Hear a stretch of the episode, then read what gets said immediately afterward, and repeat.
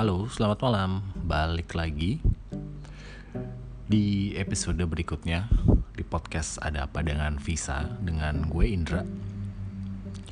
Yang di mana episode 4 ini baru muncul ya sekian bulan setelah bulan Januari kemarin terakhir episode 3 episode 3 kemarin gue sempat ngebahas masalah visa Belanda ya kalau kalian udah denger Nah, jadi kenapa baru muncul lagi memang ada beberapa kendala sih. Pertama memang kendala teknis. Uh, kedua memang seperti yang kalian tahu kita sedang ada pandemi ya, pandemi visa corona ini atau Covid-19 dari bulan Maret gitu.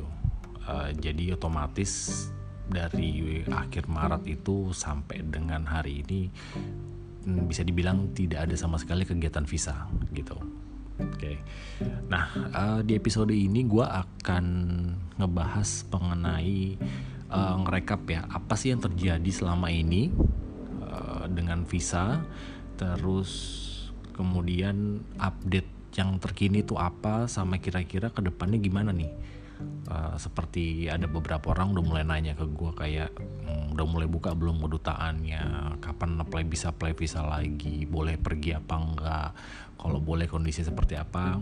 Ini akan gue coba gue bahas gitu. Jadi memang pertama adalah seperti yang gue bilang tadi kondisi di Indonesia dari akhir Maret ya itu memang semua kedutaan sudah mulai tutup gitu mulai tutup dalam artian mereka tidak melayani lagi pembuatan visa buat kita orang Indonesia untuk untuk keperluan turis gitu ya walaupun ada beberapa negara contohnya kayak Australia masih memperbolehkan uh, pembuatan visa urgent dalam dalam artian seperti ada yang sakit kalau punya keluarga inti di sana dan ada yang meninggal contohnya seperti itu. Tapi memang secara umum visa sama sekali tidak uh, dilayani. Ya karena memang kondisinya juga di negara tersebut tujuannya hampir semua negara memang uh, kasus uh, apa namanya coronanya juga sedang tinggi tingginya gitu kan. Terutama juga di Indonesia baru mulai Maret sampai dengan sekarang yang masih cukup tinggi. Nah um, dengan ditutupnya kedutaan nih otomatis aplikasi centernya juga ditutup gitu. Nah ini ini yang membuat sama sekali kegiatan visa itu berhenti gitu. Karena sebelumnya memang ada kedutaan yang membatasi nggak bisa ke kedutaan tapi masih bisa apply walaupun di prosesnya mungkin ke pending jadi lama segala macam. Tapi sekarang uh, setelah pada waktu itu kedutaan memutuskan menutup sama sekali tidak ada layanan visa gitu. Kemudian uh, dari situ hampir semua kedutaan ataupun aplikasi center udah mulai buat pengumuman bahwa uh, ditutup tidak melayani pembuatan visa sampai dengan batas waktu yang tidak ditentukan. Jadi mereka nggak nggak nggak memberikan waktu sampai berapa lama berapa bulan gitu kan. Karena semua kita juga nggak tahu kondisinya redanya sampai kapan gitu. Um, sampai dengan bulan Juni ini uh, satu-satunya kedutaan ataupun aplikasi center yang mulai buka hanya Spanyol per tanggal 15 Juni 2020. Tapi dengan catatan yang mereka proses itu hanya untuk visa pelaut atau visa seaman kalau kalian pernah dengar gitu ya. Jadi untuk para para uh, para pekerja yang uh, bekerja di kapal gitu. Nah, um, Selain Spanyol, Swiss juga sempat buat pengumuman dari awal memang mereka akan tutup sampai dengan 15 Juni 2020. Tapi sampai dengan hari ini, uh, sekarang tanggal 17 ya, uh, belum ada lagi pengumuman dan belum buka juga memang gitu. Nah, nanti uh, berikutnya akan gua update akan gue informasikan berdasarkan dari um, beberapa uh, link berita uh, satu-satu seperti apa sih kondisinya saat ini gitu kan. Nah uh, di informasi berikutnya ini gue akan coba informasikan per tanggal ya. Jadi uh, di setelah di bulan akhir Mei sampai dengan Juni ini kondisi terutama ini gue ambil uh, mengenai visa Eropa ya. Karena kan Eropa kan terdiri dari banyak negara gitu. Jadi uh, Eropa ini akan gue bahas lebih banyak. Karena memang uh, di sini mencakup banyak negara gitu.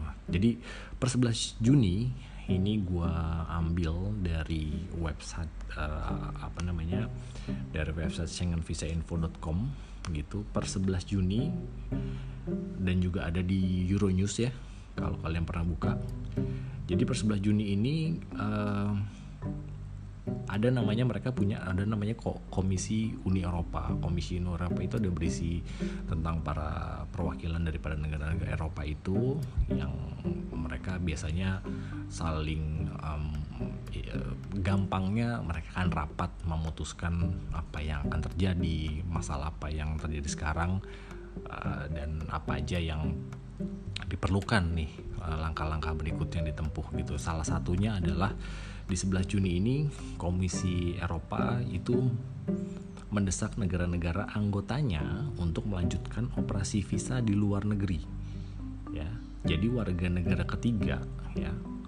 Jadi seperti kita di Indonesia gitu yang membutuhkan visa sudah bisa mulai untuk mengajukan aplikasinya. Nah, ini tandanya adalah berhubungannya adalah bahwa hmm, mereka meminta untuk negara-negara Eropa atau negara-negara Schengen ini untuk memulai lagi atau membuka lagi untuk operasional visanya gitu oke okay. um,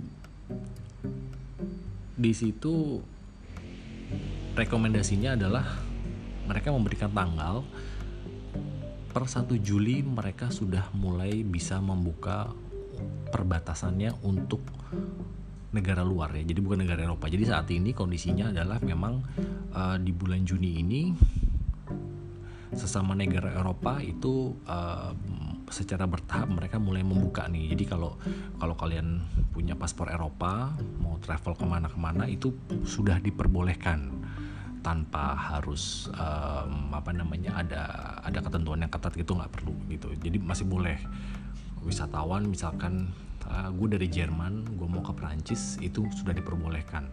Setelah beberapa bulan kemarin ditutup total gitu kan.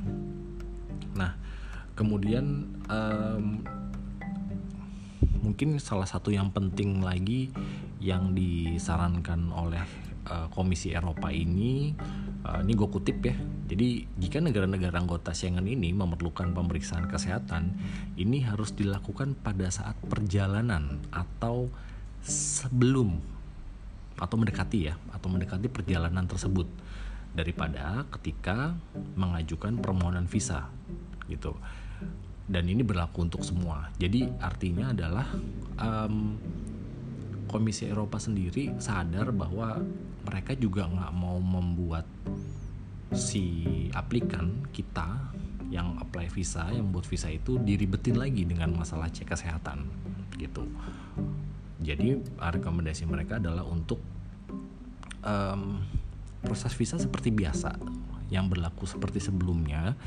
Nanti untuk cek kesehatan bisa dilakukan ketika akan berangkat. Contohnya kalau kalian sudah pernah lihat berita ada beberapa negara yang memperlakukan rapid test ketika masuk. Nah contohnya seperti itu yang mereka mau. Jadi mereka nggak mau um, si aplikannya diribetin dengan masalah cek kesehatan sebelumnya apa segala macam kayak begitu um, si rekomendasi ini ya ini memang uh, berdasarkan bukan oh sorry jadi maksudnya bukan artinya satu Juli itu mereka wajib membuka perbatasan dan memulai aplikasi visanya lagi. Enggak.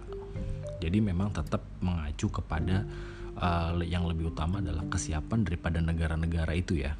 Kalau memang kasus um, si virusnya ini virus coronanya ini masih tinggi, mereka punya hak untuk tidak buka dulu per 1 Juli gitu karena memang saat ini sebagian besar di Eropa itu uh, kondisinya sudah mulai mereda jadi makanya kenapa Komisi Eropa ini menyarankan per 1 Juli uh, faktor lainnya memang ya um, karena faktor ekonomi ya uh, karena mereka sangat sangat sangat bergantung kepada uh, wisatawan atau turisnya yang datang terutama dari negara ketiga dibandingin negara Eropa sendiri seperti itu.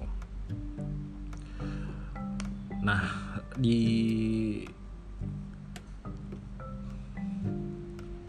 informasi yang berikutnya atau di berita berikutnya adalah bahwa uh, selain merekomendasikan untuk membuka perbatasan dari luar negara Eropa per 1 Juli dan pembuatan visa itu uh, ada berikut berikutnya juga hampir sama di 11 Juni ini bahwa tetap mereka salah satu poinnya adalah mengusulkan uh, negara-negara uh, tersebut akan tetapi harus tetap hati-hati. Jadi maksudnya mereka tuh merekomendasikan per 1 Juli untuk buka perbatasan dan menerima membuka aplikasi visanya lagi tapi tetap dengan kehati-hatian jadi nggak main sembarangan boleh masuk segala macam turis ini uh, sekian puluh ribu gitu kan. Karena pastinya yang mereka takutkan pasti ada gelombang kedua ya untuk si virus corona ini gitu.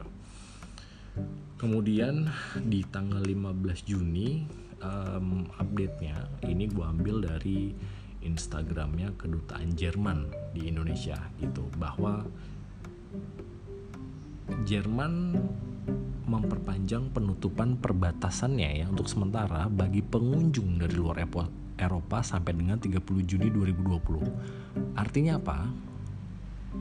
Artinya adalah mereka masih tidak menerima pengunjung dari luar Eropa sampai dengan 30 Juni. Nah, berarti juga bisa jadi kemungkinannya uh, pengajuan visa nggak akan dibuka tuh sampai dengan 30 Juni. Mungkin baru awal Juli atau pertengahan Juli itu itu itu adalah salah uh, salah satu uh, indikator kalau kalian bertanya kapan mau dibukanya nih? Jadi kita bisa ngelihat nih dari dari update berita-berita ini kapan aja. Nah kalau tadi kan Eropa ya.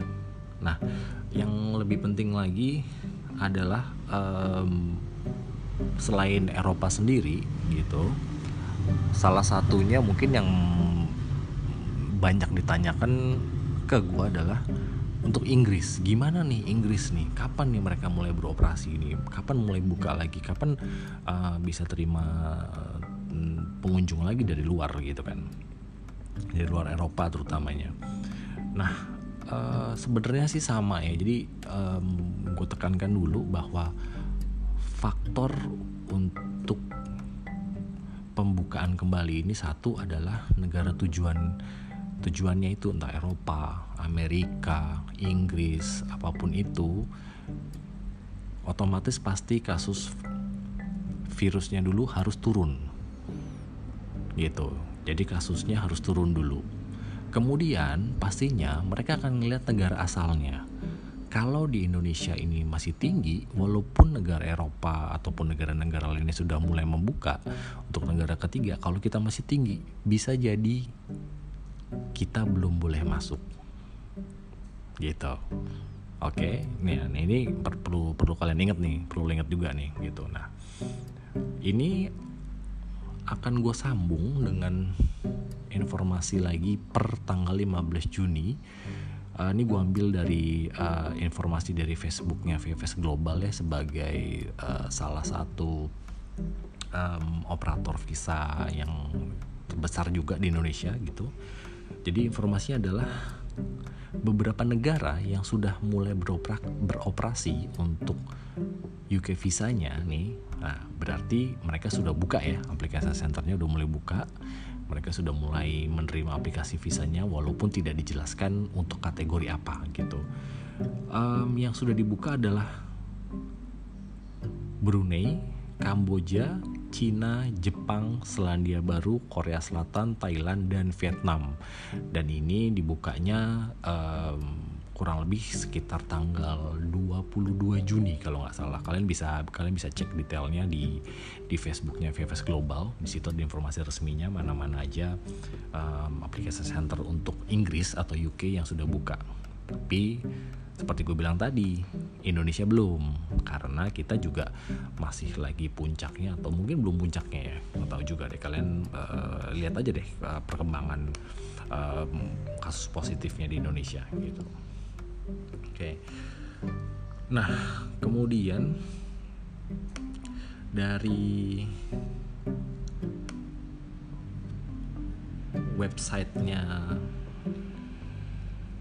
eropa.eu atau gua ambil dari twitternya Uni Eropa Indonesia ya.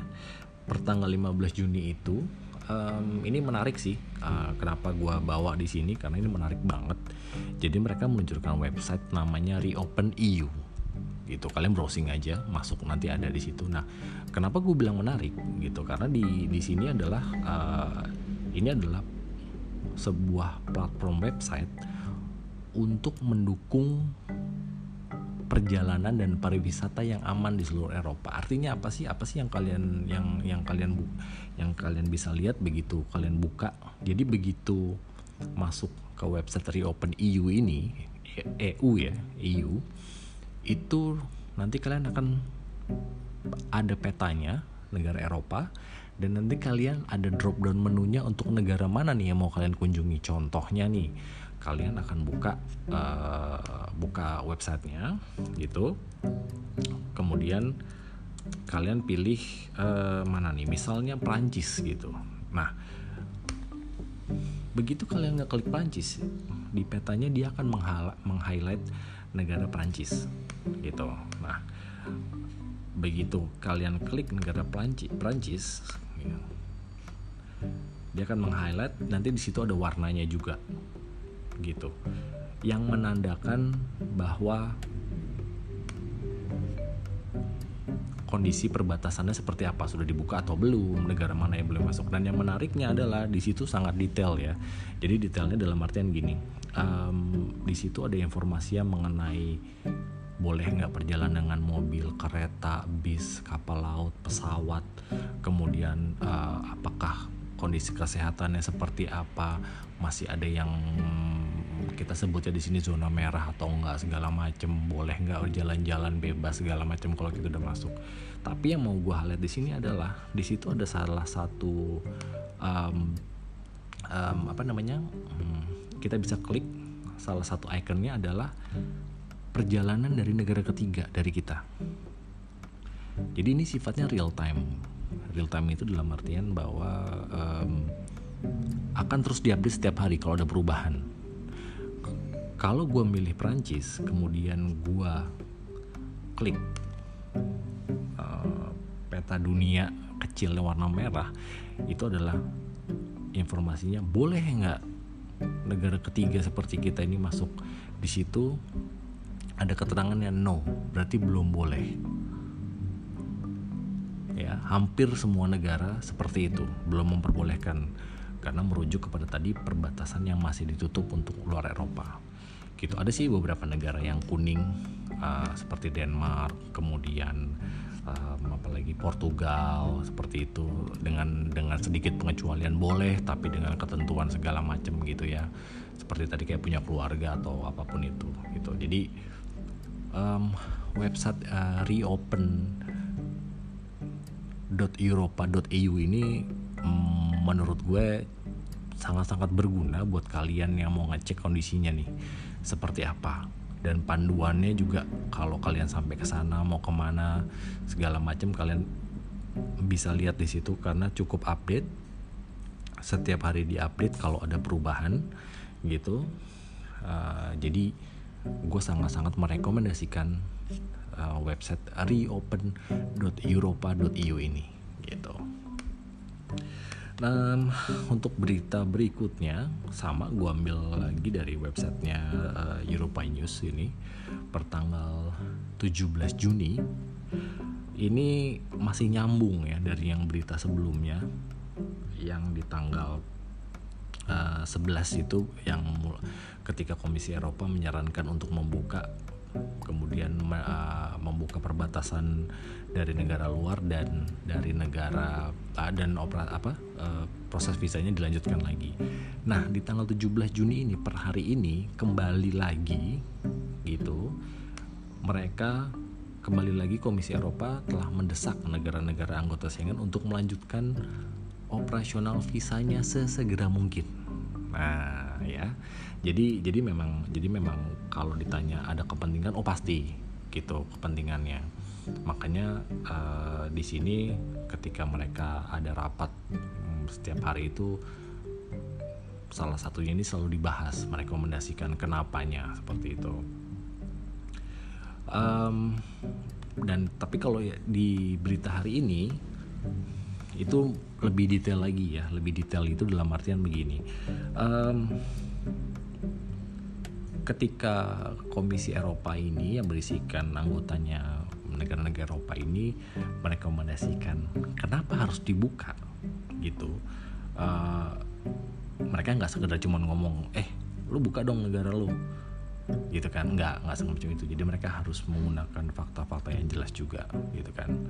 Nah jadi ada beberapa poin yang uh, bisa kita ambil nih kalau kalian buka um, beritanya kalian bisa baca secara detail gitu mengenai negara anggotanya harus mulai mengizinkan atau negara Schengen yang lain harus mulai mengizinkan warga negara ketiga untuk masuk Uni Eropa mulai 1 Juli secara bertahap dan sebagian. Nah, ini tadi yang gue bilang.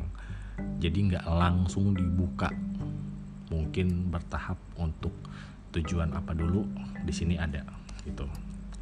Nah, um, jadi ada beberapa poin nih yang bisa buat pertimbangan atau informasi buat kalian.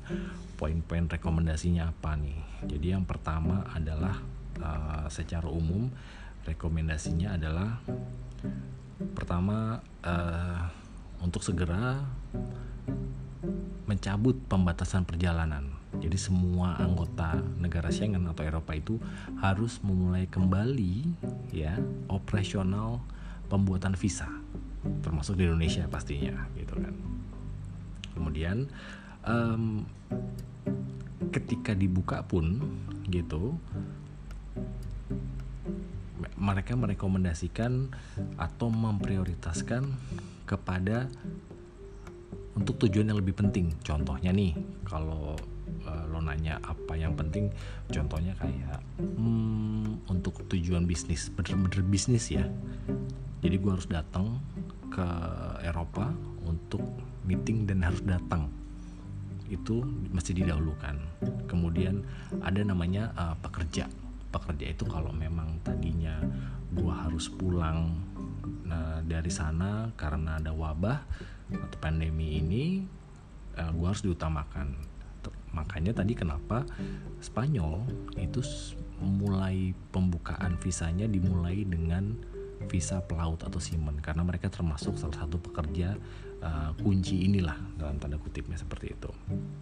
Kemudian um, Nah, ini yang menarik nih, yang sambungan tadi juga bahwa pemeriksaan kesehatan untuk uh, aplikan visa itu tidak efektif dan tidak boleh dipaksakan.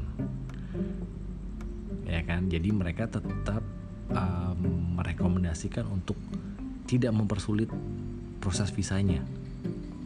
Jadi biasanya kan uh, kalau kalian tahu yang harus melakukan tes kesehatan itu biasanya kayak student atau orang bekerja yang yang tujuan di sana yang lama ya uh, di atas enam bulan atau setahun gitu mereka harus di sini harus cek kesehatan full seperti ronsen kemudian uh, apa namanya tes HIV dan sebagainya gitu. Tapi di sini mereka menyatakan tidak disarankan dan tidak boleh untuk dipaksakan gitu. Balik lagi caranya gimana? Yaitu tadi uh, bisa dilakukan dengan contohnya seperti rapid test ketika mereka baru akan melakukan perjalanan. Jadi uh, mungkin yang yang bisa jadi bayangan adalah ketika kita apply visa di di proses visanya tersebut tidak akan diminta. Ya tapi ketika kalian mau masuk ke sana mau berangkat kalian harus menunjukkan misalkan sertifikat sehat entah kalian sudah dites um, apa namanya uh, negatif uh, COVID-19 nah contohnya seperti itu. Kalau masalah teknisnya itu belum ada. Di sini memang belum ada karena pasti nanti akan dikembalikan kepada kedutaan masing-masing negara ya yang ada di sini gitu. Kemudian um, poin-poin yang lainnya sih hampir sama ya kayak uh, membatasi jumlah pengunjung, mengutamakan protokol kesehatan seperti itu, social distance, uh, sorry physical distancing, jadi ada jarak. Uh, karena memang sebenarnya sih um, cukup mudah ya karena sebagian besar uh, aplikasi center atau kedutaan itu kan berdasarkan appointment. Jadi mereka bisa misalkan buka 200 per hari cuma 100 dan diberi jarak gitu. Jadi cukup mudah lah ya. Seperti itu. Nah, um, jadi sebenarnya um, pada akhirnya di poin-poin terakhir juga intinya balik-balik lagi sih ke mas kalau gue bilang um, ke masalah um, ekonomi juga nih yang uh, ini masalah yang umum dihadapin semua negara di masa pandemi ini adalah um, mereka tidak boleh negara-negara Schengen itu tidak boleh membatasi masa berlaku visanya ya. Jadi um, misalnya nih si satu negara seperti katakanlah Prancis atau Belanda yang biasanya ngasihnya panjang bisa enam bulan, tiga bulan, satu tahun, dua tahun karena ada pandemi ini mereka ngurangin gitu. Mereka tidak menyarankan itu, jadi seperti biasa aja. Karena kenapa? Karena mereka bilang juga karena kalau dibatasin itu bukan alat yang efektif untuk mencegah penyebaran COVID-19 gitu. Dan lagi pula kan seperti kalian tahu kalaupun kita sudah punya visa kan bukan berarti kita bebas masuk ke negara tersebut.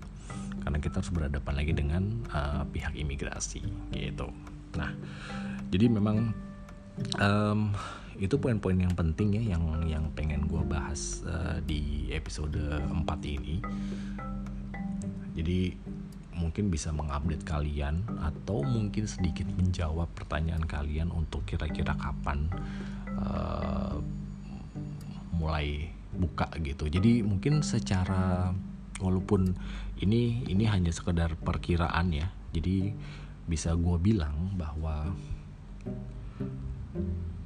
berdasarkan informasi dari berita ini, informasi dari teman-teman di uh, application center sendiri jadi bisa sedikit bisa gue simpulkan ya walaupun walaupun ini nggak fix um, kemungkinan sebagian besar kedutaan itu akan baru mulai buka di bulan Juli.